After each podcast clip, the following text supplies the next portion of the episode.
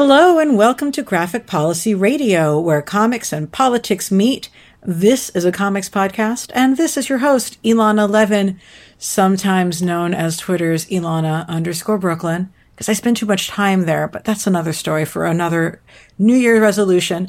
Joining me today is a returning guest who is doing so much interesting work. I leapt at the opportunity to have her back again. It is Tina Horn. Tina Horn hosts and produces the long running Kink podcast, Why Are People Into That? She's also the creator and writer of the sci fi sex rebel comic series SFSX, Safe Sex, and we will be talking about that today as the big comics focus. Um, her reporting on sexual subcultures and politics has appeared in Rolling Stone, Playboy, Hazlitt, Glamour, Jezebel, and elsewhere. She is the author of two nonfiction books and has contributed to numerous anthologies, including the queer horror collection Theater of Terror and We Too, Essays on Sex Work and Survival, which she also co-edited. Tina has lectured on sex worker politics and queer BDSM identities at universities and community centers all over North America and works as an on-set consultant for theater, film, and television, including the dominatrix scenes from Pose. That's pretty awesome. Uh, she is a Lambda Literary Fellow and AVN nominee and recipient of two Feminist Porn Awards and holds an MFA in Creative Nonfiction Writing from Sarah Lawrence. Tina is currently working on her first scripts for film and television. I can't wait to see those. and you can follow her on Twitter and Instagram at Tina Horns Ass with two S's. Welcome back, Tina. Hello. I I feel like Twitter is like a bar or cafe that I keep going to out of habit even though I don't the the food like doesn't taste as good and the conversation hasn't been stimula- stimulating but like I kind of just like it's my local spot and I hmm. don't know where else to go like d- but you you you were saying that you I feel like I'm spending less and less time there. Oh, I'm sure. It's, it's probably also the difference between Twitter and an actual like place that you go in the flesh in your flesh suit in reality is that what you see and who you see is dictated by an algorithm that is designed to make you feel bad so that you keep coming back which is a weird thing about how the human mind works that corporations are exploiting. Anyway, well, that is that is more true of the Facebook algorithm than the Twitter algorithm. The Twitter algorithm tends not to be able to tell good interaction from bad, totally. which is one of the reasons why I like to use it to yell mm. at companies for being evil. But um, but no, it's funny for me because of my work, like doing digital strategy for nonprofit organizations. Like I have to be on it. I don't have to be on it as much as I am. Mm. Um, I suspect that one of the reasons I'm really good at it is I do spend too much time on it. But like, you know, I, but I would say this for Twitter. I did not know more than a handful of queer comics fans until I got on comics Twitter. That's like cool. I knew, I knew like through my growing up in the goth scene, I knew some other queers who read comics, specifically like Sandman, oh, yeah. or maybe they read like Love and Rockets. But I did not know that many queer people who were like, I need to talk with you about the X-Men, let alone like, I need to talk to you about, you know, these Daredevil comics from the 1980s until Twitter. And so, you know, that's wonderful. We, yeah. We end up there for reasons, you know. It's like the new Barbelith. yes, which I never got to be on Barbelith. I never got to be on oh, Barbelith either. Oh, that, it, neither it, of us are cool. it's like I like knew of it, but I yeah, that was like too online for me. At yeah, exactly. I was in college. Okay, so for folks who have no idea what the hell we're talking about, Barbelith was the message board that Grant Morrison like fan community started that birthed a lot of professional comics creators and cultural figures and everybody was on it and that's how they met everybody. It's almost like it itself was a sentient satellite hyper sigil from uh, that that represented the overlap of two dimensions. Anyway, I'm just in mm-hmm. I'm, uh, I'm only talking invisibles subtext now. That's the only way that I that I am able to communicate. That's, that's fine. That's actually that's true. It's the only way I'm able to communicate is just through the kinks lyrics that are quoted in the invisibles and um I was reading about okay, I was reading this Wired article about hyperobjects. I assume if you're very online, you have encountered the discourse about hyperobjects. Mm-hmm. Uh, and now their name is escaping me. It's Timothy Morton, right? It's interesting. They uh, so I'm like reading this article, and I've like this idea of hyperobjects has washed up on my shore before, but I like this was like a really in-depth profile and like for example i didn't know that the concept of hyperobjects was named after the bjork song hyper ballad i'm seeing Oh. bjork this year or, or next next year in 2022 um, which i uh, feel like is is I, is just gonna heal if anything can heal me it's bjork but anyway uh and they uh timothy morton started to like describe the experience of of like coming up with this idea of hyperobjects and like starting to talk about it like in terms of philosophy and uh, ecology and and as as I was like listening to them, I was like, oh man, this sounds like so much like Grant Morrison and like '90s Invisibles uh, discourse. And then like a few paragraph a few paragraphs later, Morton started talking about started describing the experience as being like Neo from the Matrix, and I was like, my dude, my my genderqueer dude, like you are you are you really have you like not read the invisibles that you're like talking about the thing that ripped off the invisibles but like not talking about the invisibles anyway Let me help you. Yeah. yeah i know it's like you know a lot clearly but like there's something i know that you don't and Well, just and it's about who- comics which is uh, what Yeah, of course. i'm allowing myself to uh, rant and riff so much uh, is in the hopes that uh, your dear listeners will um, feel pandered to by Yes. um, my obscure ramblings um, but I feel pandered too. Look, I've never really covered the Invisibles on the podcast in any significant way, which is crazy because back when I had like, speaking of sex and the internet, back when I had a nerve profile because I was Mm. Oh, single and nerve existed, Yes. I believe I might have listed the Invisibles as like one of my favorite books. So there you have it. I but have for those who totally are put not, the Invisibles on Yeah. a dating profile before. yes, yeah, absolutely. It, so for folks who don't know, hyper according to the Wikipedia,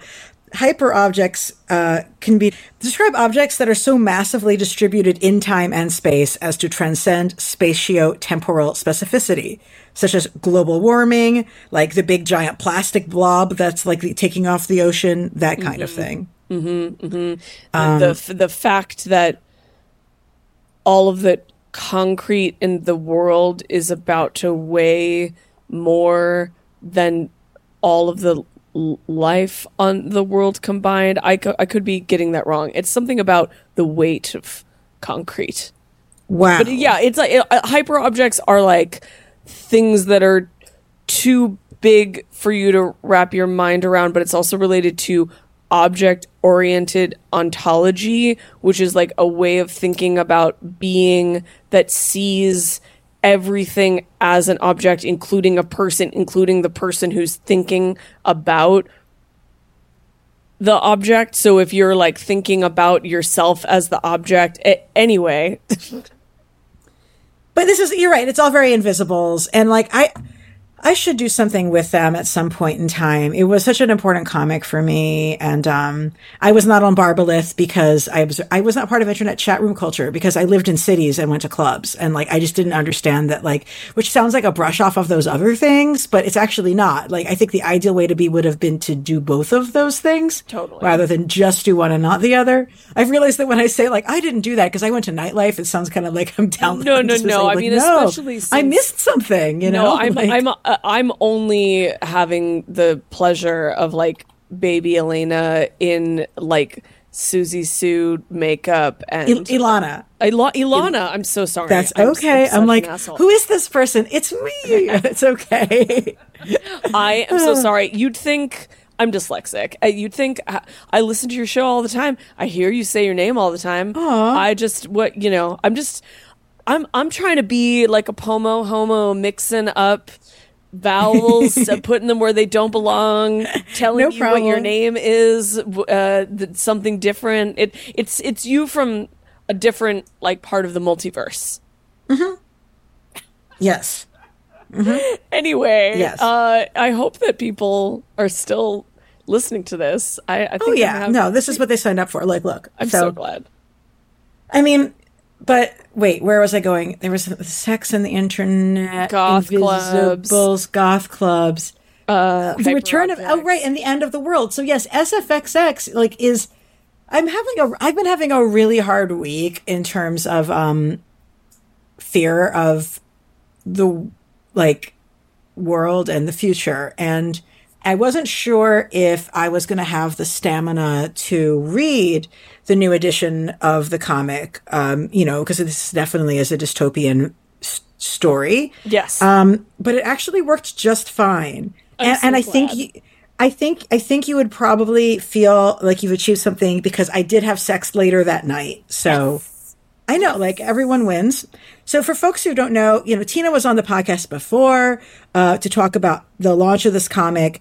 You know, whenever I'm talking about indie comics, I, I don't assume that the listener has read everything so far. So Totally. we'll be we'll be handling the conversation like I'm trying I'm not going to like do a replay of the things we spoke about last time, but I'm not going to I'm going to try to avoid certain kinds of level of spoiler if that makes sense. I I, really do hope f- right? It's kind of like a balance, you know. So I really do hope folks go back. You can listen to my earlier interview with Tina. It was fabulous. And check out the earlier run of you see, I speaking of mispronouncing things, I still am like I'm, I I I say SFX, SFSX, you you you can say i mean you can say whatever you want um the the idea with the title is that the name of the book is safe sex but um safe sex is hard to google and we like always had apologies to anyone listening to this who's heard the story 20 million times we we abbreviated it as SFSX uh, just in early like you know editorial correspondence and then I think it was Eric Stephenson at Image that was like I think we Keep should it. also just like officially call it that and, and Yeah. you know there's a little bit of like like it ta- does take place in San Francisco so there's that SF thing, and then you know, uh,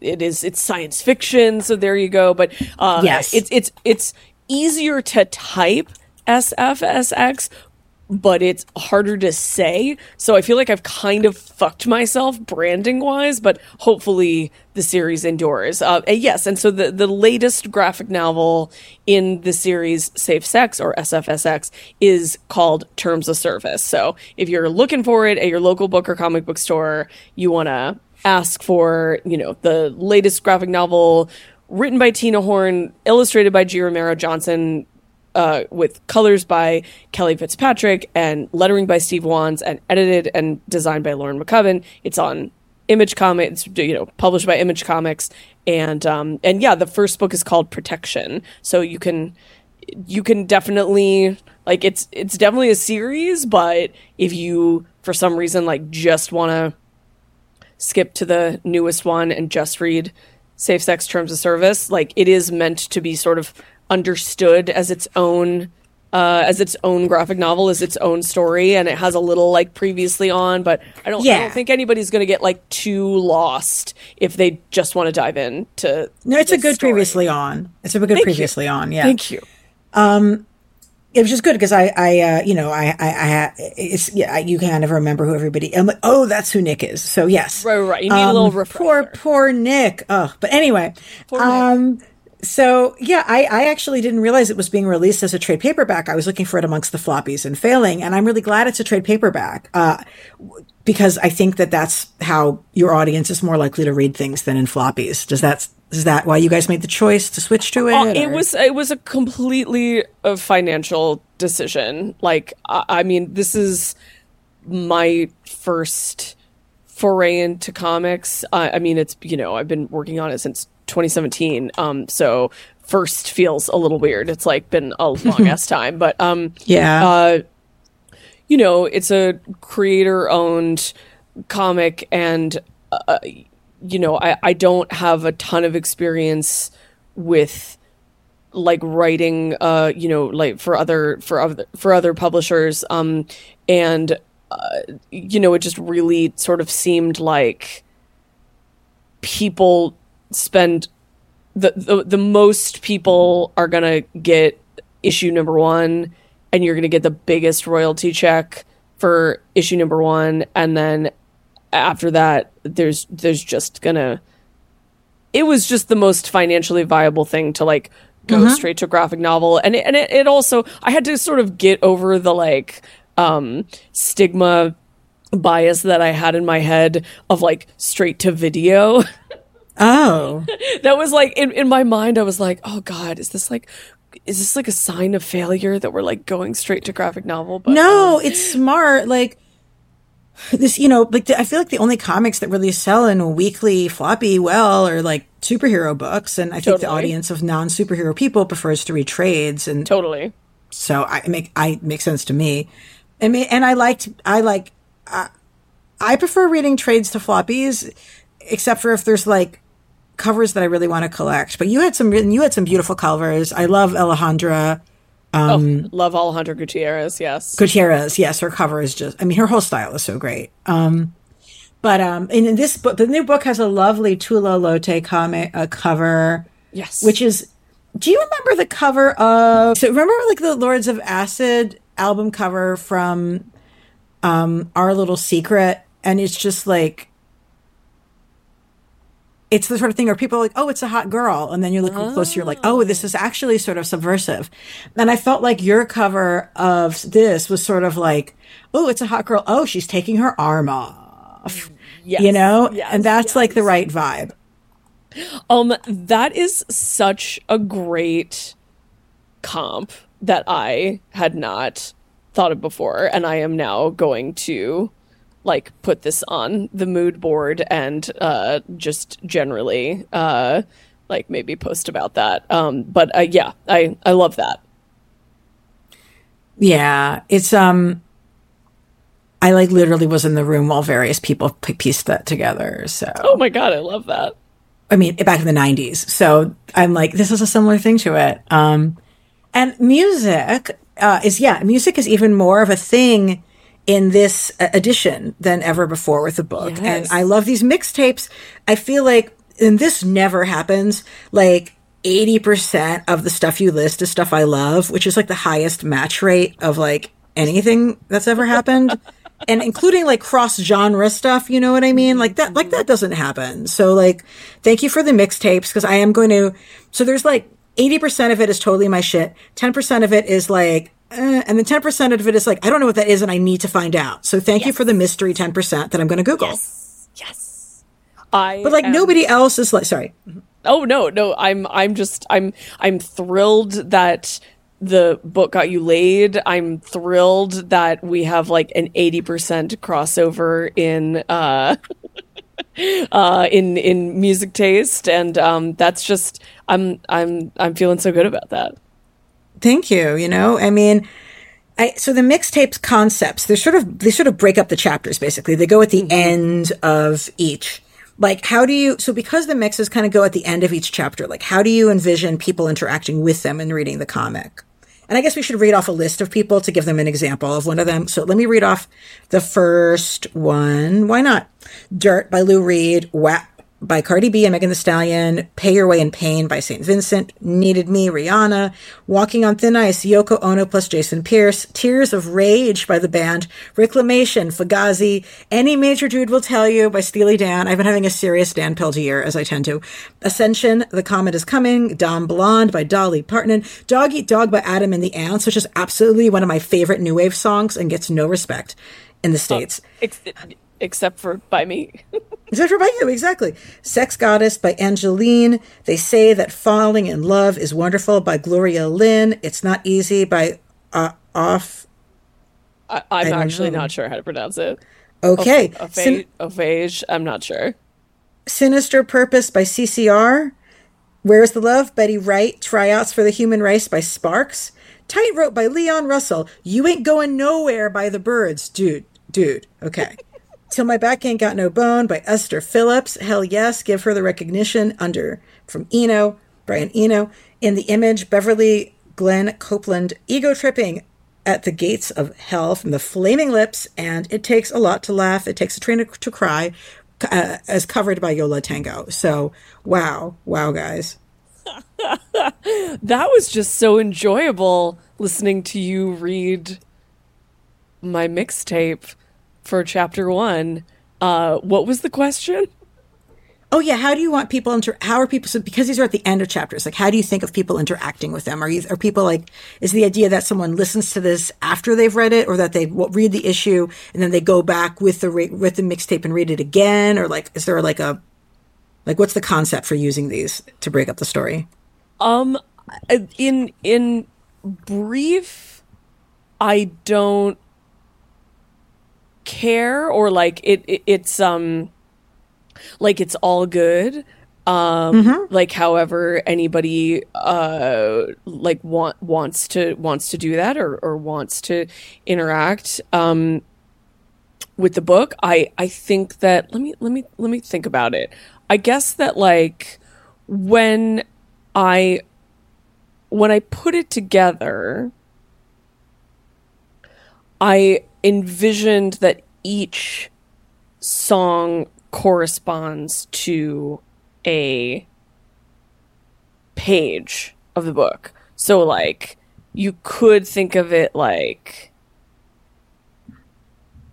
Hmm. You could you could think of it like this is the as a sort of like cinematic soundtracking or you could think of it as something that's like a little bit extra subtext or a little bit of an extra whether whether that subtext is like a joke or um something that points you towards sort of what I was thinking or what I want people to be thinking.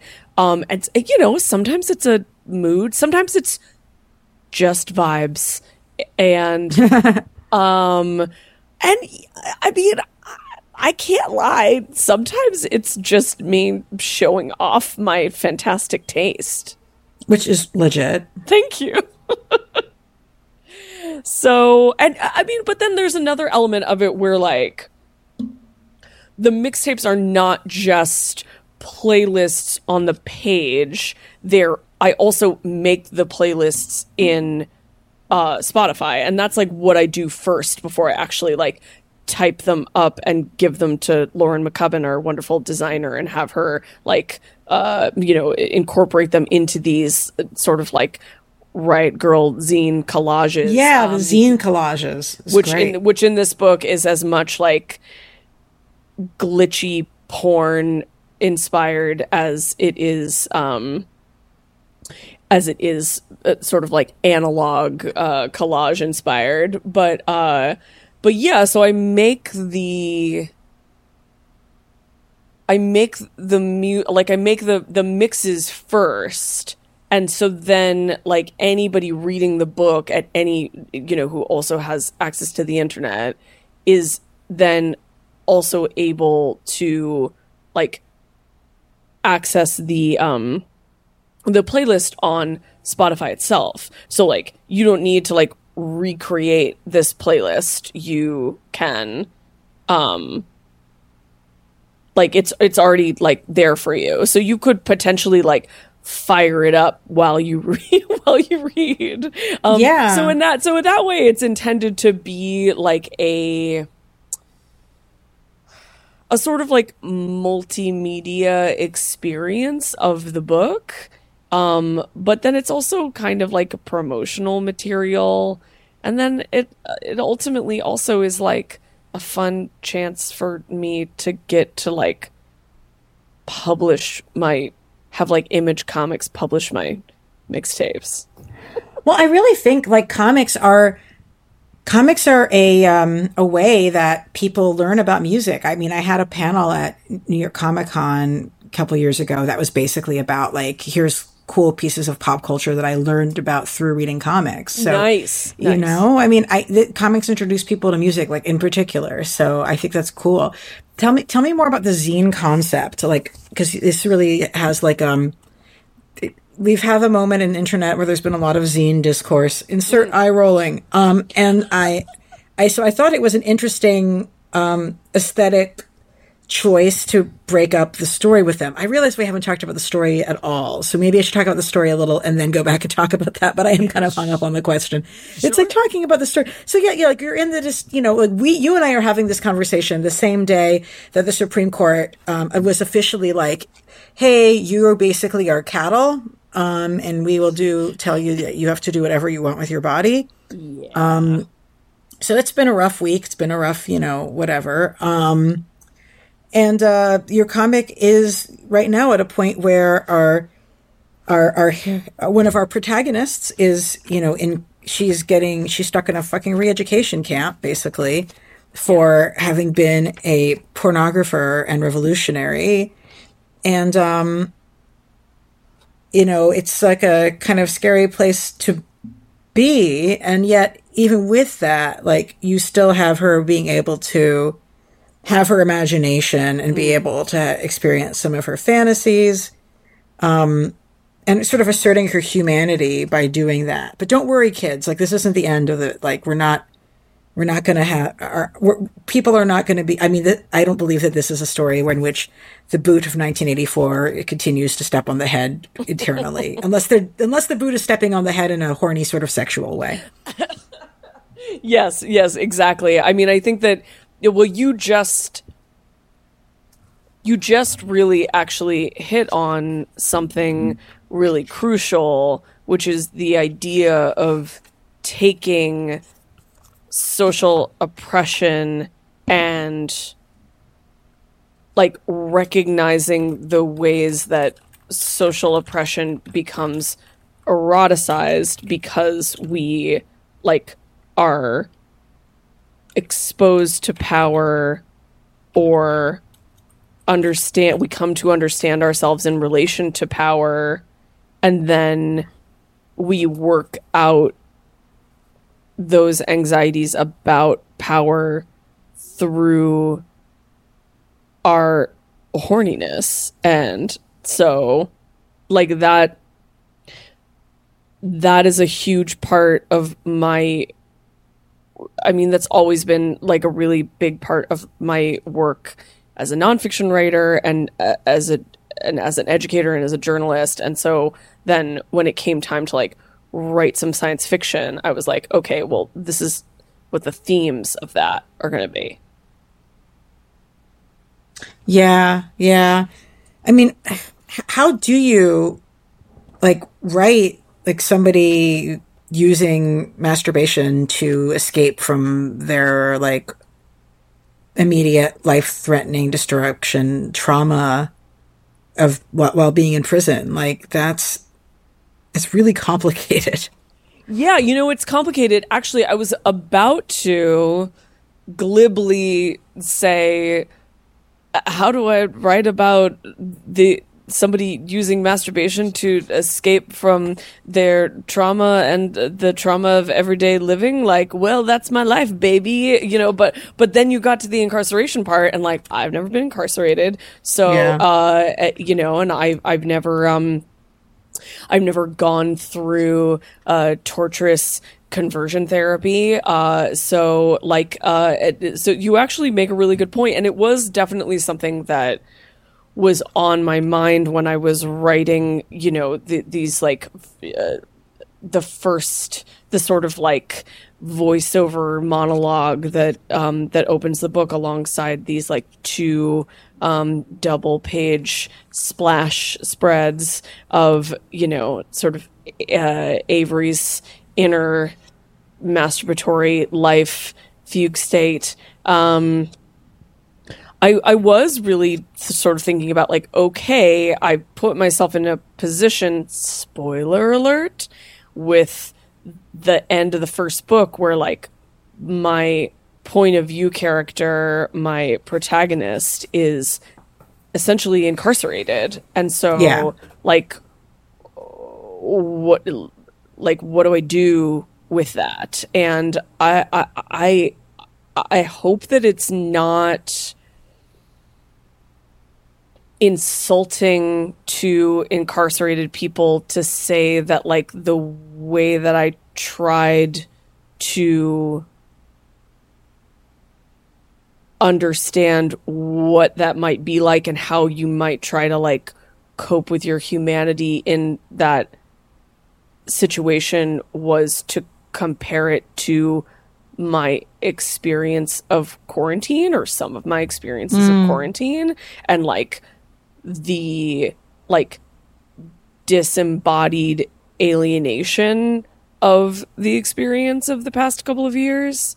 Um and that's th- like disembodied alienation and the like sort of digital substitutes for that is also like a really big theme of this book. So I- I kind of wanted to like establish like okay in a in a book where we're exploring like the sexuality of an artificially intelligent machine like what if it, it and in a book that's that's going to go to a lot of very like abstract places because a lot of it takes place in cyberspace uh w- you know a cyberspace that is like a, a little bit holodeck and a little bit danger room speaking of x-men. And um that can like essentially be whatever you want it to be um and is like designed to satisfy sexual fantasies. Anyway like it wh- what if we like start that wh- what would it look like if we started that world by like exploring the interiority of an organic mind specifically in a like masturbatory state. So um and again for comics fans I do want to shout out that a huge inspiration for the form and layout of these of, of these pages was the early 80s Swamp Thing issue where uh Swamp Thing gives Abby the tuber uh from its body and then they like make sweet psychedelic love and the on the dreamscape? and yeah. the dreamscape and like the the the form of the comic is like totally exploded um in the interest of showing their like reality bending psychedelic monster sex experience mm-hmm. anyway Yeah, and the other thing, Irma, actually, and and I and I and I, it also made me think back when we were talking about the masturbation in jail thing about the um, the V for Vendetta se- uh, sequence where you know he stages the letter, um, f- uh, to that's the letter that the lesbian woman who was imprisoned next to him had left, where she talks about like keeping a small piece of yourself alive despite the horrors that you're being confined to. yes more And I can- more alan moore I can, I can, I'm like, I'm like, that also feels like sort of channeling that as well. So, um, but yeah, it's really interesting. Like the, the science fiction aspects of SFSX are def- definitely really expanded on and really creative in this. You have, um, you have a fabulous sex bot. Yes. And I'm really glad that you understand and your character, uh, that sex bots are people too. um, so, and I think like, you know, the, the comic is like answering questions that some people have about like the humanity of objects and sentience and like, what is it that, like, what is it that's, that like really toxic cis hetero men want anyway? Right. Like, can that be, can, can a sex bot actually, does that meet their needs? And then like, does that sex bot then deserve freedom is basically Yeah. like central the central questions here i um uh, uh, like talk to me a bit about how you how you developed uh that th- those concepts Yeah, I'm so glad you asked. I mean, so the the the sort of social, the troubling social problem that this new graphic novel is trying to explore is on one hand sex robots and the I mean, in a way sex robots are kind of a hyper object, but anyway. Um, uh and and then incels right? Like men, so-called men's rights activists, and um, I, I kind of wanted to put them together and see what would happen. And the thing that I kept coming back to was that I don't actually think that, that I think that if incels had all the resources in the world available to them to build the thing that they say that they want, I don't actually think that it would satisfy them. And right. and um and I think that that has to do with power. I think it has to do with entitlement. Um and I and I think that um honestly like this entire book is inspired by like the myth that if you well actually there's a william gibson uh, quote in in the book um, let me see it let me pull it up. Um, so uh, in 2019 william gibson tweeted how will affordable sex robots affect the incel community aside from their primary function readily getting incels rocks off, thereby reducing hostility to women, will the robots pro- uh, will the robots problematic homicidal tendencies actually reduce incel numbers? And um, y- yeah, I mean, I just don't you, you know, and as a for those who don't know, my my background is in the sex industry, um, and you know, sexuality is a theme of uh, so much of my fiction and nonfiction work. And, um, you know, I see in the discourse a lot this uh, this sort of myth that uh, if you if we just gave if we just sent incels to sex workers that they would stop going on murder sprees um, and you know the the sort of uh, the pushback to that from sex workers is we are not like a depository for male aggression, mm-hmm. um, and and also that like that is a that is a misunderstanding of what in of, of of incel ideology and like what incels like actually want.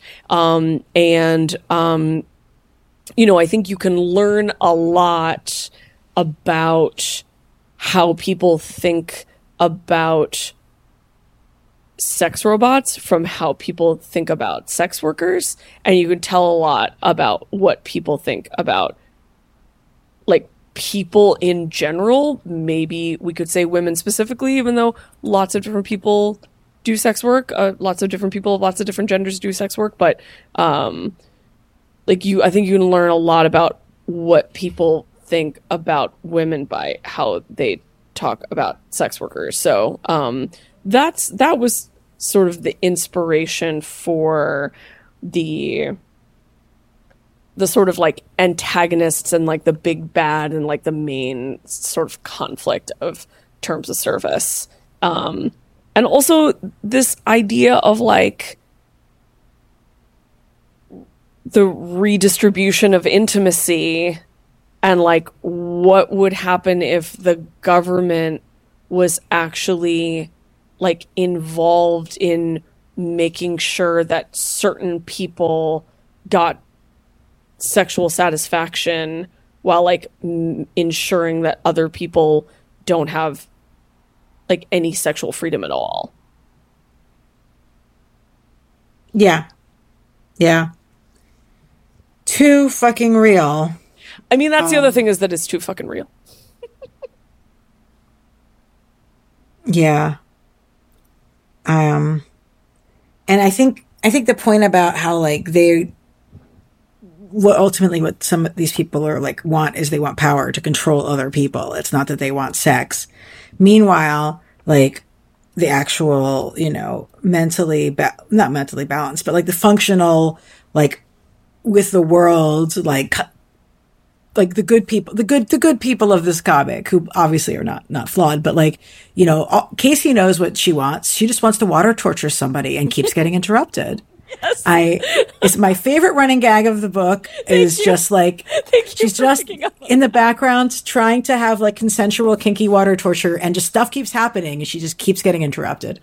Thank you so much for noticing that. I uh you know Casey as a character I think gets a little lost sometimes, but that was you know, it's an it's a it's an ensemble book and there's a lot of there's a lot of characters and there's a lot going on and so I, I think I there's it's almost the running gag that you're talking about is almost a little bit of a meta commentary on that in the book where like mm. um like Casey is sort of the um the like Leonardo if you will like the just sort of like stoic leader um and uh you know like many sex workers uh, she is just like super burnt out and is just like trying to have a good work life balance and like have a day off. Um, and uh, yeah, like she just like keeps getting interrupted, and it was like a a fun um, a fun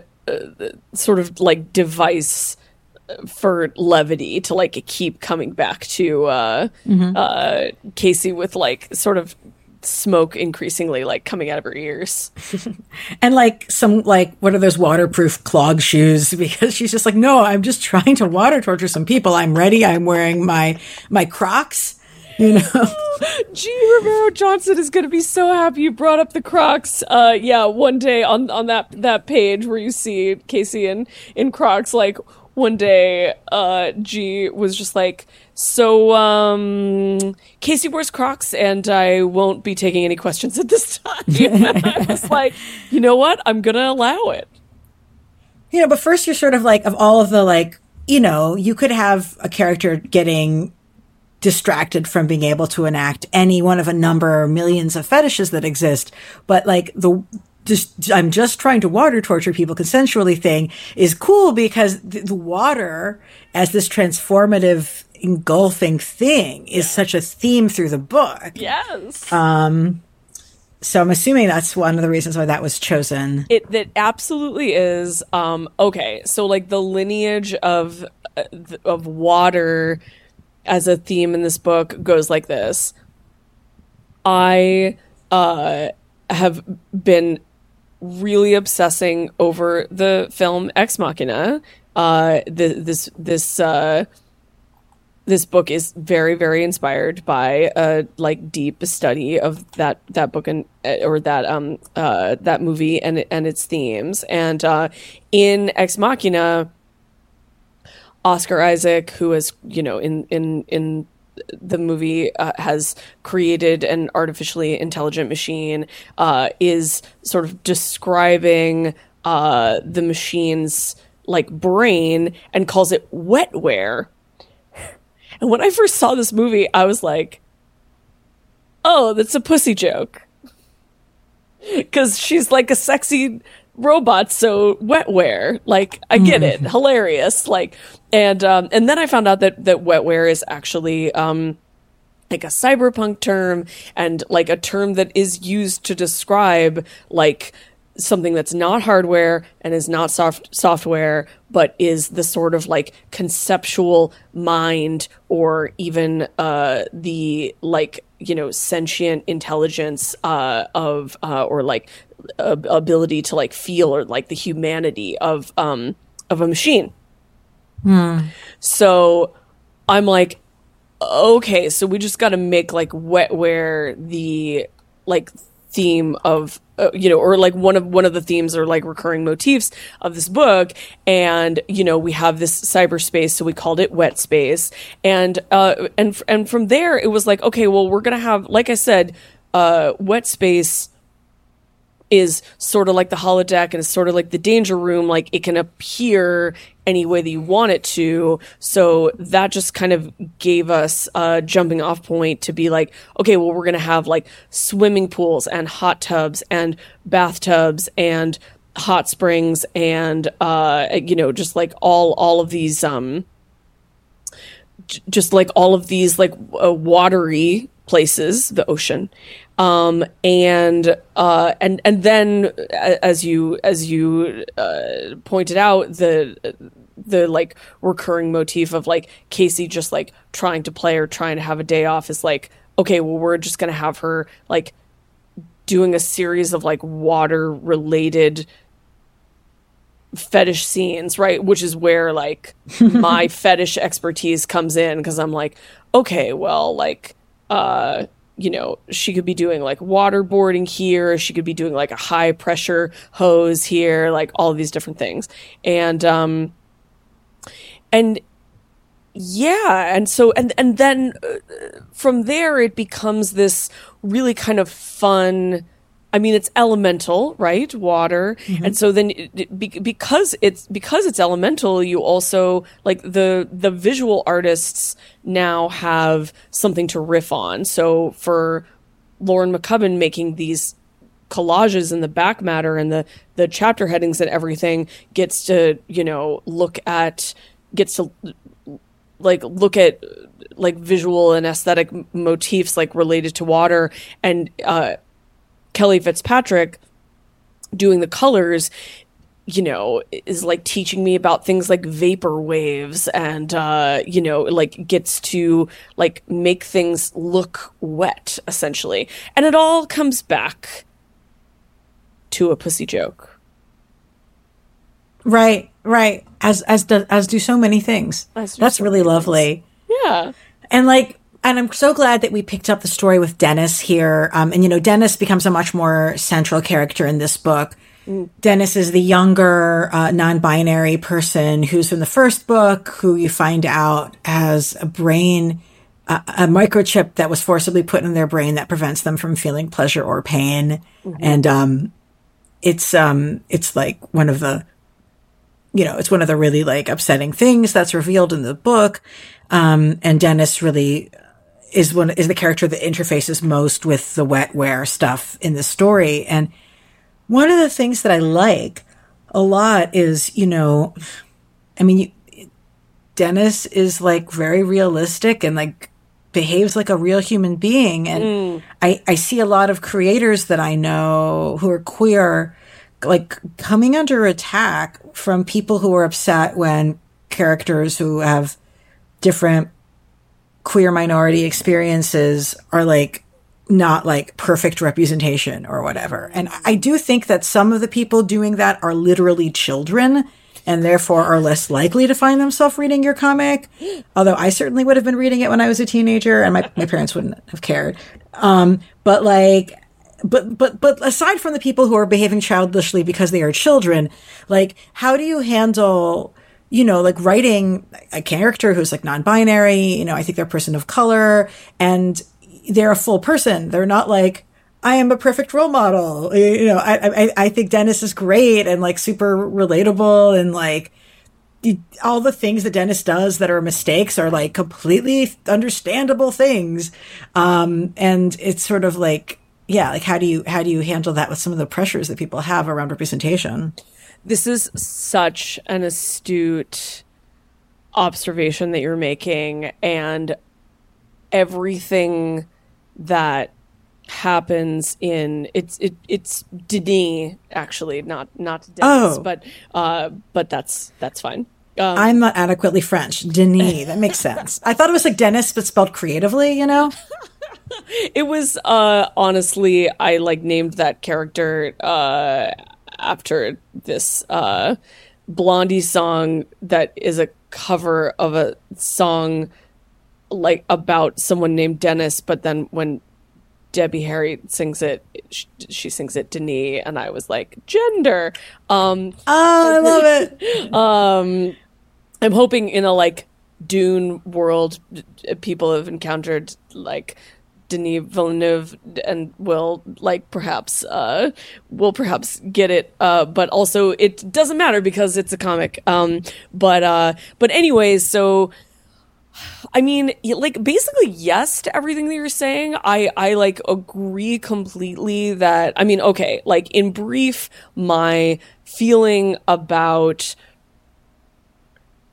like representation of character like writing characters who are like underrepresented in culture is that it would it's in it's insulting and would like do a disservice to the characters to be too precious with them. And so like and it, it is definitely an it's an issue of like having characters that are underrepresented in culture, whether they're trans or non binary or people of color. And it's like an especially tricky thing for me to manage, like wanting to have characters who have all of those identities um, that, that I don't have. Um, so, like, I'm white and I'm, uh, I'm queer and I'm cisgender. And I, you know, I like want, I want to uh, have my ensemble like ha- represent all of these different identities, but like, then when you make characters, it's like you, you have to, like, writers are sadists, I've always said, and you like hmm. have to do horrible things to your characters. That's what fiction is. Like that's Yep. what storytelling is. And especially like an action adventure science fiction story. So it's like you can't have it both ways. You can't have a world in which there are there are, are like like better, more well-rounded representations of like various like identities and like types of characters um in the same world where like they're always like model citizens and like uh always like do the right thing and like are like role models i guess. Um i mean i'm also like uh, something that i can say from personal experience is like i am a problematic bisexual who is like a huge fan of problematic bisexuals in uh in cinema. So you know i'm like a big um uh you know sharon stone uh in basic instinct fan. So uh uh like you know i i feel like i i guess like my feeling is it's a sign of progress when we're allowed to be villains because or or you know and Denis is not a villain in this story No. but when we're allowed to like They're just like a flawed, full human being. yeah exactly and so when we're when we're allowed to be like multi-dimensional like that's a sign of progress i mean i also am like a huge fan of queer villainy um you know or even like queer coded villainy i mean obviously like all of the best disney characters are the queer coded villains they definitely have the best songs Yeah, that is true. Um, you know, but yeah, I, I, I- I hope, I hope that no angry teenagers beset you, and I suspect that it would be unlikely. But um, i mean I just was like, you know, I mean, okay, so I will say this. I did get an angry young person. Um, I, I, I, I did. What can I say about this? Um, I did get a chance to read something by someone who was upset about what Denis's character goes through in uh, the first safe sex book, Protection. Um, but they they were upset about it because they, the writer of this piece that I read, um, is asexual, and they were upset um, about like like this asexual character like suffering so much. And and so that actually like made me really uh it made me upset because Denis is not asexual um yeah, and I, I you know for the record i'm not asexual uh at all. Um uh but like denis was and you know there's a little bit of like meta commentary on this um in in the book which anyone who like listens to this and also reads the book will will catch. It's not very subtle. Um but uh like Denis had a chip unconsensually put in their brain when they were like in essentially like a conversion therapy quote unquote therapy uh, mm-hmm. program that their that their parents put them in and um so like they can't experience pleasure or pain um and and they're like trying to like do their best and like find queer and kink community like despite this like horrible thing that has been done to them by the state uh, and by the way they were there in this conversion therapy because they are genderqueer and yeah. uh, and use they them pronouns and so like for for me like this person's like pain at misrepresentation like also uh, came from a place of like misreading this sort of confluence of sci-fi and horror and identity politics in the book mm-hmm. um and so I, I i i didn't like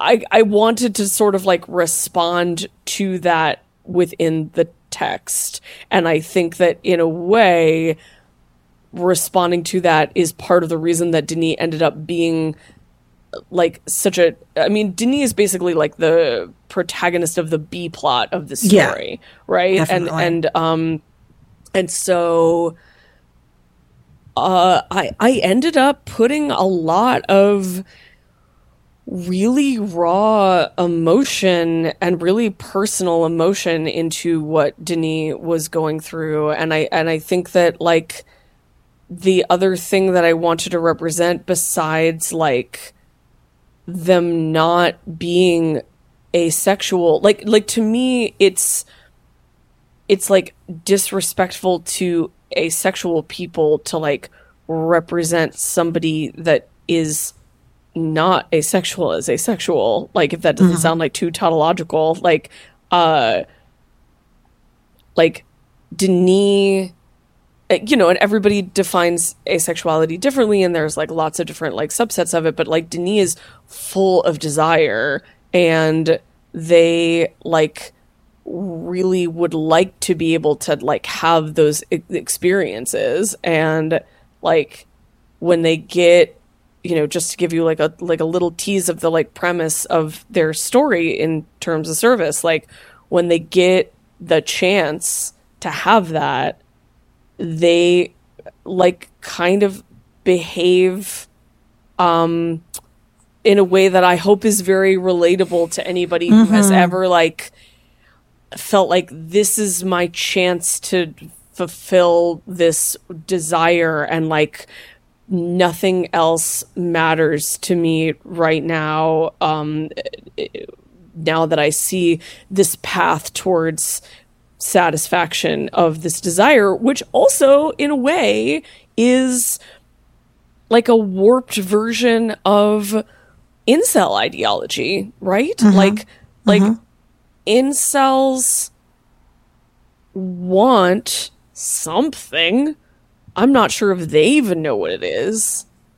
And then they become so myopic that, you know, and I'm I'm not like in a I'm not in a place to like comment on whether or not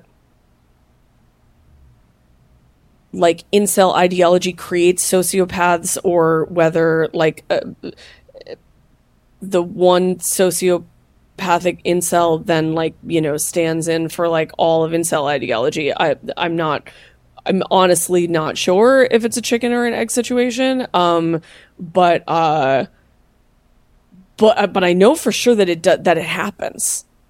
Mm-hmm. You know, I know for sure that there are young men in the world right now, as I speak to you, who become so fixated on the tragedy that they haven't gotten what they wanted that they are prepared to go on murder sprees to like as re- as revenge like as like because they just have the, this like psychopathic energy and nowhere to put it i don't i don't know anyway it's mm-hmm. it's it's dark and that like the scariness and darkness of that um also really informed this book and especially the sort of more like violent parts of it. Yeah, yeah. Um, it's stuff I think about, and I think you really did an amazing job with that. Thanks. Um,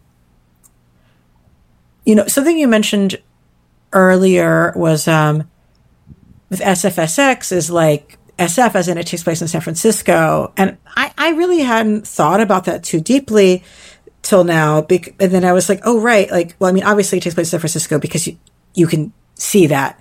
But, um, I think about San Francisco as particularly interesting in light of like the sort of technology and body intersection and also San Francisco, you know, being a city with a really strong, I mean, everywhere in the entire world has a strong tradition of sex work, but like San Francisco has a particular kind of sex society and stuff like that. Definitely. Um, very visible, active leather community, especially. Totally. And, um, you know, was where some of the earlier sex worker organizing was happening in the 100%. modern age and unions for dan- for, for, for strippers and stuff. Mm-hmm. So like, let talk a little, let's talk a little bit about like the San Francisco ness of this location and like what that, what that means, especially in a book that takes place in the future when like nobody can afford to live anywhere. Yeah, yeah. They're um well, so first of all, the terms of service basically takes place in two different locations and is like meant to be quite claustrophobic um but then also it like the other primary place that it takes place is in wet space in this sort of like cyber world um or like in the inner lives of like various characters. And so one of the places that it takes place is called the pleasure center which is basically the like I mean, speaking of 1984, you know, it's the it's it's very much the like uh like government like colonized and like then I you know given an ironic name um uh place, but you know the the the pleasure center and you know the pleasure center is where Avery is incarcerated like we were talking about before. And it's um the sort of like uh like you know central place where the like social programs that the the party which is the like uh like theocratic government organization that like rules this dystopian San Francisco that's like kind of like where they operate, and um, it's also the the sort of the center of um, of where like all of the like weird science uh, of the of mm-hmm. the book is mm-hmm. of the book is taking place, and um, but the pleasure center is in a building. It's supposed it's it's it's based on a building in the Mission District of San Francisco, um, where kink.com uh, used to make lots and lots of very kinky porn. Um, and it, uh, in, in the story, is meant to have been the previous location of the Dirty Mind. So in the very first scene of the series, you see the party like raiding the the Dirty Mind, which was like located in this building and then they like colonize it and whitewash it and gentrify it and turn it into the pleasure center um, so that's where like half of the action is taking place and then the other half of the action in in this book in terms of service is is taking place in the new Dirty Mind, which is located, which is also located in a real place in San Francisco, um, called the Sutro Baths, which are these like ruins of um, a bathhouse, uh, like right on the ocean uh, in San Francisco. Um, and so, like safe sex the series sort of like imagines like what if uh you know these like queer sex workers and perverts, you know, kind of uh, had to push their like underground club safe house even further like Truly literally, literally to yeah. yeah exactly to like the edge of town and like squat in the ruins of this bathhouse um so i mean that from a from a sort of like location inspiration perspective is is definitely like where we're coming from. But then yeah there's there's definitely something to be said about the tension between tech corporations and their like the the sort of like borderline if not outright incel ideology of a lot of those guys. And um uh, uh, like being in a place where like so much really important like sex culture history has taken place. Um yeah. So i think and i think that you can see those tensions and those contrasts between some of the characters in this book and definitely like with relationship to like class and like who gets to live in the fancy part of town and who has to squat in the ruins on the edge of town.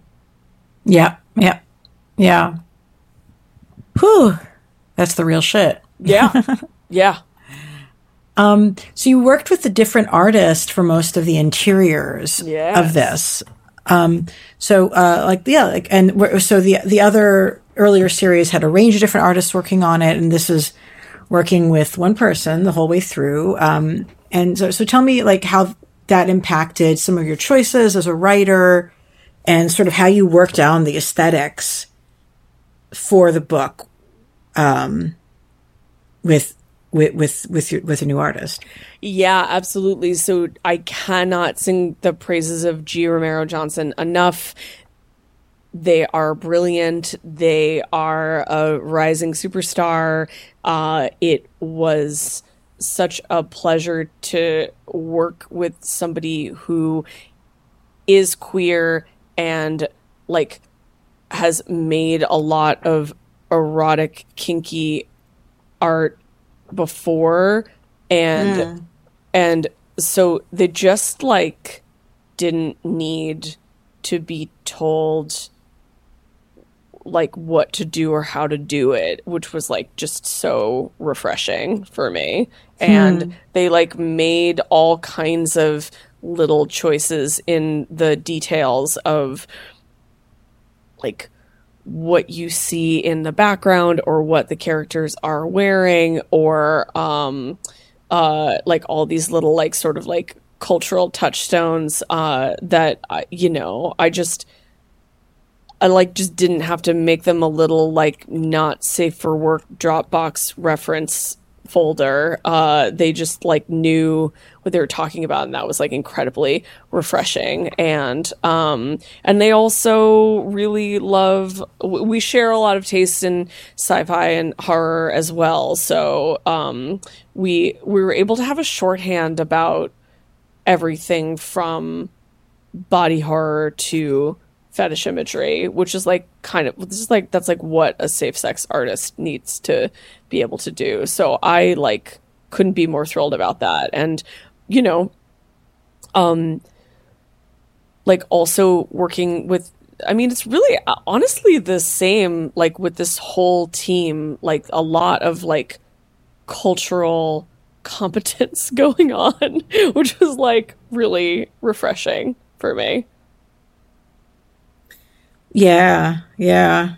I mean, I, I, I think especially their work with um, the uh, the wet works and like some of the sort of physical humor with our wonderful sex bot, um, like capturing the sort of combination of innocence, curiosity, also being a robot, also being sexy, like all of those. Th- I mean, it's it's it's it's all in there. It's really freaking cool. Totally. Yeah, I think that like if if G were only good at one of the things that they were good at, I would still want to work with them, you know, but they actually are also really good at the at the the, the thing that you just described um uh that is so important for a comic book artist and an illustrator which is um like the sort of acting of all of the characters. Like like G was able to like capture the expressions and the emotions. And sometimes that's almost like like manga levels of humor and then you know what i mean? Like um uh like like expressions that like almost become um like uh like like facial expressions that that become like almost like surreal. Like they're not like Yeah. literal do you know what i mean? Um and uh and then but then also these just like heartbreaking moments between some of the characters. Um yeah and they're like so inventive and but also like technically proficient and like a really great collaborator and I just I'm like so thrilled to have been working with them on this book. Yeah, I think it's a really cool, cool matchup to have to be, you know, to handle all those dynamics in one place. How how do you guys decide? Because there's a lot of violence in the book and a mm. lot of sex in the book and mm-hmm. some body humor. Like, how do you decide what you want to show? What do you want to imply? How much detail you want to have for different things? That kind of stuff. Oh, I mean, I'm definitely a like I I, if I can get away with showing it, I want to show it mm-hmm. when it comes to both sex and violence. I mean, like that's that's that's to my taste, you know. Like I I want everything to be as explicit and extreme and adult as possible and my nerves are flayed um, from you know a lifetime of exposing myself to all of that uh, spicy shit. So um, that's like that's what i want too. But there's like moments where like there's the plot is being moved forward and somebody's hooking up and like you make a choice like are we going to show them hooking up or are we going to show them handling the plot or like how does that you know what I mean? And you're like no because this ultimately is telling a story right? Yeah. so like it's not like every single opportunity in which somebody could be having sex on a page you're visibly showing that because you would not get anywhere because there's so much sex happening. um, there would there would be a lack of advancement of the plot, especially when like the the whole plot with folks who are at the Dirty Mind would be concerned. Um, so True. you know, it's like like when um, a certain character who hadn't been able to have sex for some time is finally able to do so. And like he does get walked in on by someone who's like, I need you to go do this thing. No, this is not Casey who needs to water torture people. This is a different person. Um, you know, you're sort you of like, you know think, what? I think Yeah. you. Sh- I think. I think that I, I'm gonna push that spoiler just like a little bit further and say Sure, sure. and say that there is. Uh, uh, I'll be. I'll be coy and say that there is a character. This is also like a little bit of a response to like a perceived critique. Um, there is a character in this book who.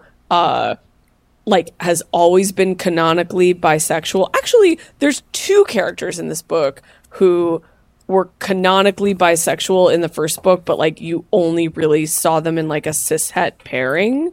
Um, who in this book get to uh, have very gay sex. Um, and uh, I guess maybe that is like all all I'll say. But actually, like it's so funny that you're that you're bringing up. I know the scene that you're talking about, uh, where they like get walked in on, and like I honestly think that the only reason that that scene is not more explicit is that the way that it sort of pans to the fireplace, if you will, was like an opportunity for a joke. And so they're, they're you know they're sort of like hmm. what? Like you know she said it could wait. And, and and like i think that if i if there wasn't an opportunity i guess like that's always the like choose your own adventure for me is like either i'm gonna have some like really explicit sex or some really disgusting disturbing violence or i'm gonna make a joke or the third like- option. That's true. like if it doesn't if it doesn't serve one of those things, or I guess I'm gonna like have some sort of like really heartbreaking, um, like melodramatic moment. Um, but you know, if it doesn't serve one of those things, then I'm a little bit like, what's the point even? Well, yeah, I mean, you de- you're definitely using sex to tell a story as well, and like it can be like you know heartbreaking in times as well, right? Yeah. Um, but you know, you have these expositions of a character um, who's being told that like their partner d- just doesn't have the emotional energy to have sex with them that evening, and the person is sort of flashing back to great sex that they had before, a horrific experience that they had, Yeah. and then kind of feeling shut down and alone, all in the same panel. Yeah. And it's like, you know, it's like it's a lot of it's a lot of different feelings in one space that you're you're trying to to put in one page. Yeah, you know, that scene. Okay, so like there's a a scene in the beginning which we've already talked about where Avery is masturbating but what you see is sort of Avery's inner life of like all of the different things that she is thinking about when she's masturbating. And then Yeah. the, there's the scene that you were just talking about where a character um has like a surprising emotional moment and like in a flash you kind of see all of the things that that sort of like surprise um uh moment is like bringing up for them. And then throughout the the book you have all of these characters. So so that also is just like a flash on on on their inner life right? And then throughout the book, you have all of these abstract experiences of characters in wet space, in in this sort of like cyberspace, this like uh like representative space where it's like they're sitting in a bathtub that looks like the bathtub from The Shining, but it's like they're they're not actually like like in the bathtub, right? It's like the it's in their it's something that their imagination is creating, right? So I think that like what I was trying to do was give some of the was give some of our characters moments where you get to sort of see an organic version of an inner life, which is then hopefully like contrasted with the synthetic inner life of the cyberspace, right? Like what hmm. what what does the imagination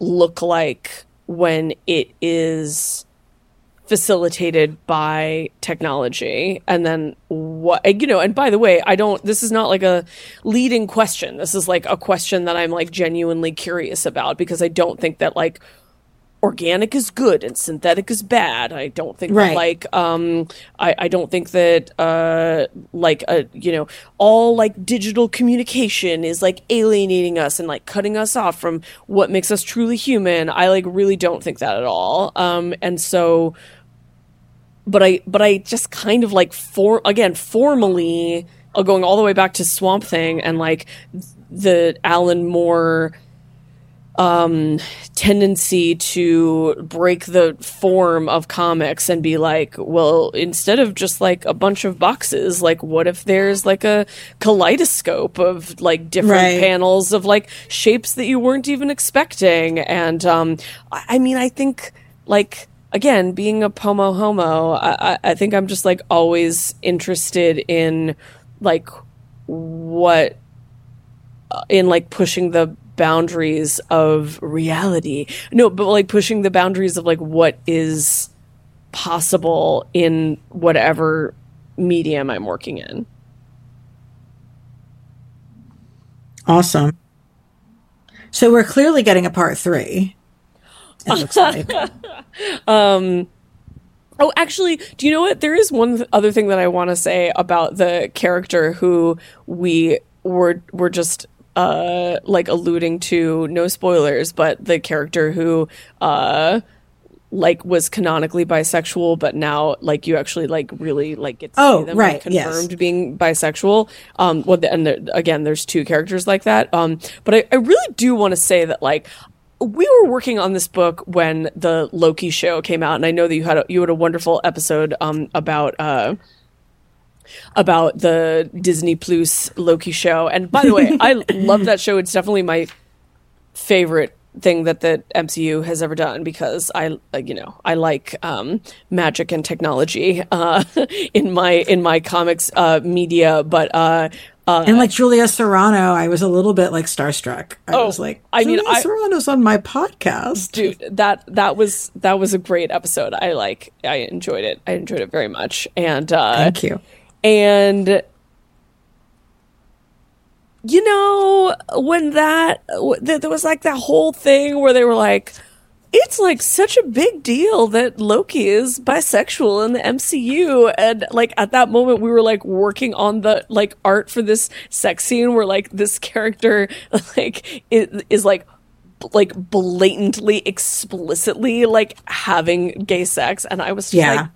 like the MC the MCU could never. so that's that's that's just I- Especially that. I feel I just I just want to say like uh you know for all of your listeners who uh you know might be like interested in like bisexual representation uh like you know this is a very this is a very like actually I feel like we really are like breaking ground with like bisexual representation of like characters that you like previously like like did not like you know you're like oh this character is like queer I guess and then it's like oh yes no they are Yeah, yeah. I mean, and and and that there, you know, it's interesting because I feel like he in the original part of the story seems like he's sort of like adjacent to this queer kinky community, but that doesn't mean that he's not bisexual. Totally. Like, I think that there's like there could be like a gap between like people feeling like they're accepted, embraced, or like finding their way towards, or feeling that they need to be a part of certain communities versus like them actually still having those identities.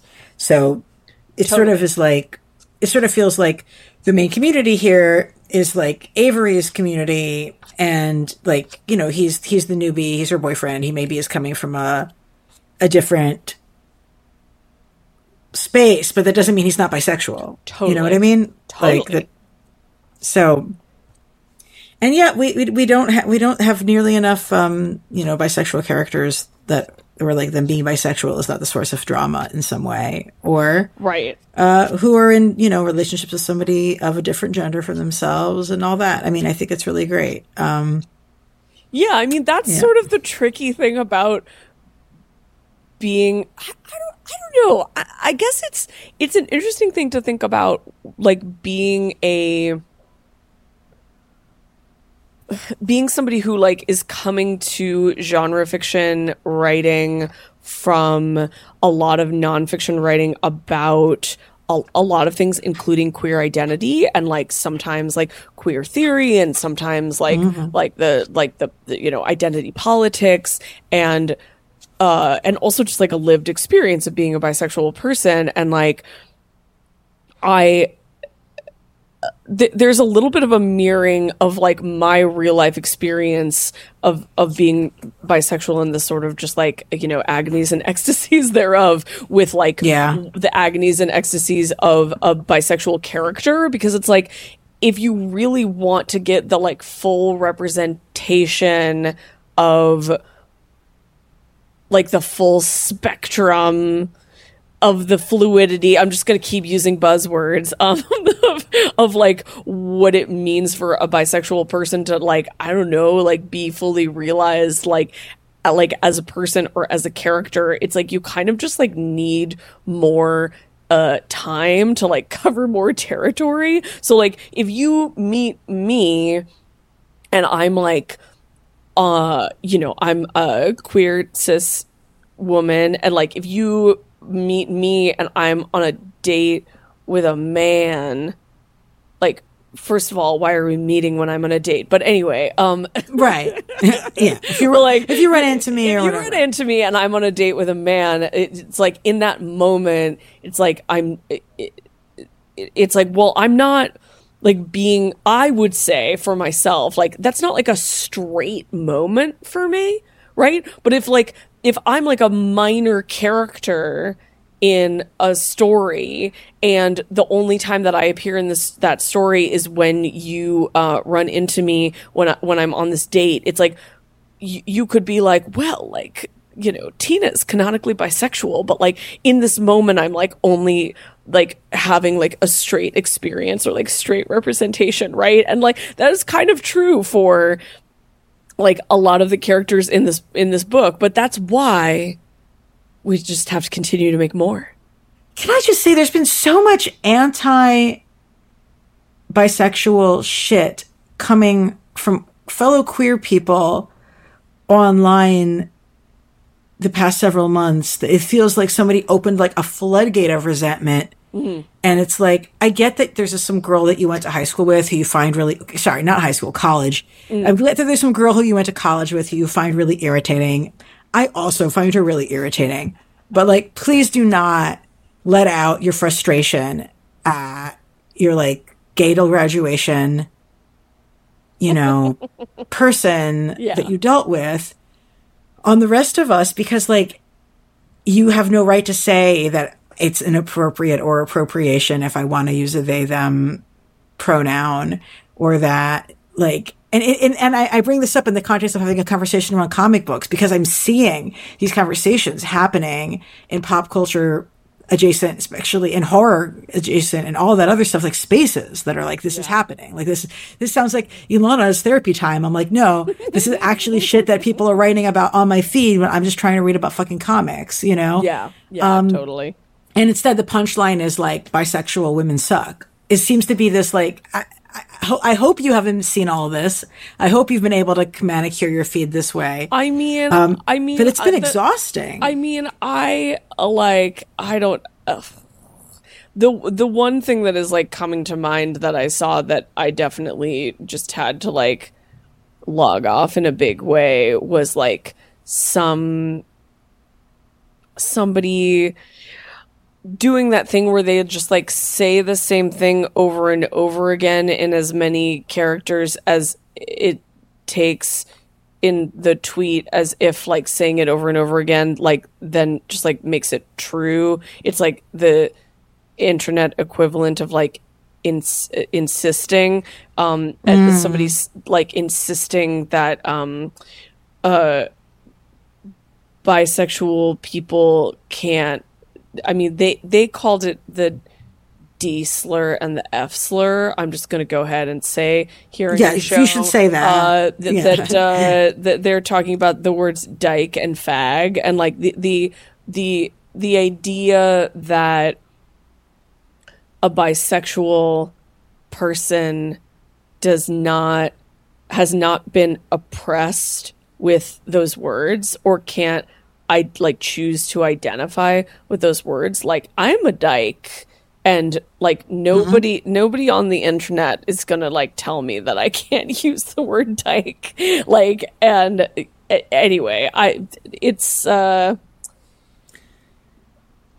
it's I mean, what? Yeah, it's annoying it's i mean it's it's annoying and it's also it's like i guess we're all just like trying to work it out. I guess to like bring it back to the topic at hand today i'm like hey guys why don't you try working these things out by like writing and producing your own like your creator owned comic book series? Because it's like done wonders for me. Um i figured everything out because of safe sex terms of service available now wherever fine books and comic books are sold or borrowed from your local library Yeah, I mean, you, yes, to all of that, to all of that. Um, and like, you don't have to be precious about your terms. You can be precious about your relationships. yeah But, um, like right now, like I'm, we're dealing with our bodies being made illegal. Like there's they're trying to take trans kids who have parents have given you know them the actual care and support they need, oh. trying to take them away from their parents in Texas right now. I know, like, and you don't have like a freaking purity fight on the internet. Just stop. So yeah. yeah. Well, thank you for joining us. Thank you for being in profound solidarity and for writing art that like I mean, I'm telling you, this week it was such an interesting thing to have that this week because like like I said, I mean, it's just having big political existential crisis week and then thinking like I probably couldn't process this, but then actually no, I I can. And um, that was a complicated thing to be able to do. I'm really, I'm so happy about that for so many reasons. And one of them is that, you know, sometimes I do, I made, I made the book that I wanted to make and I do like sometimes have moments where I'm like, oh, are there going to be people who pick this up because they're excited that it is that it's a queer story and then they're going to be like oh my god the ultra violence or are there going to be people who are like ooh cool like some like horror sci-fi. I'm going to check this out. And they're going to be like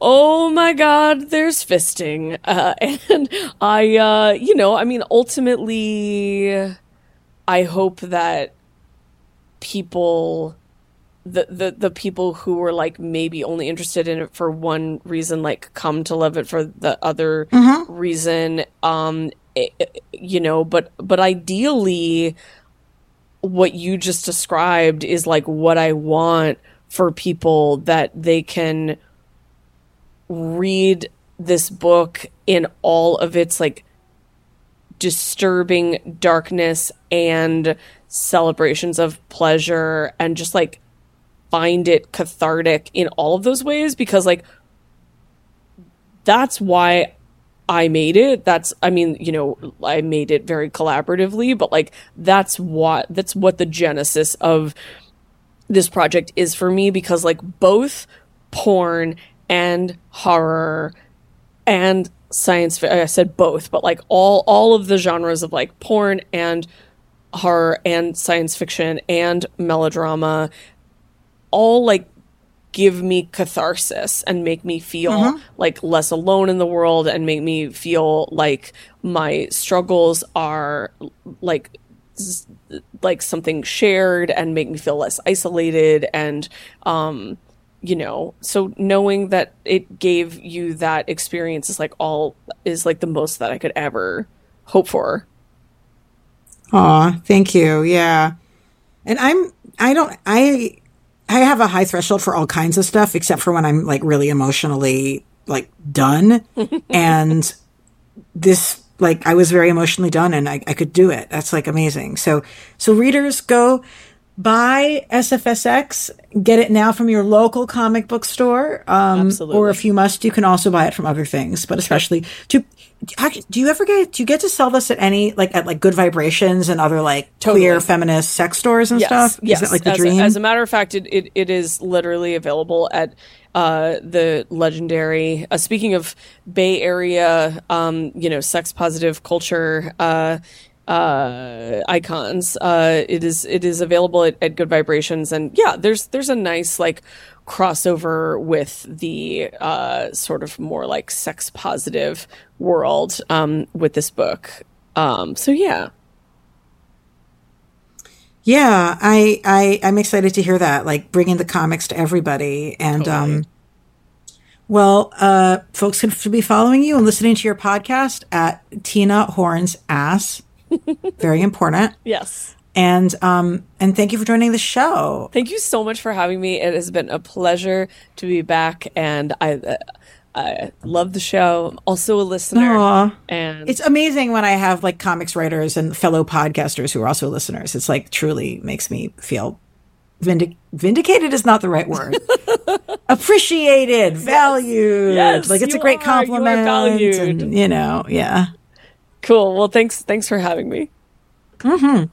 I will have you back, I hope, as well. So, and uh, to Graphic Policy Radio listeners, yeah, there's more stuff coming. Keep listening and uh, keep it geeky.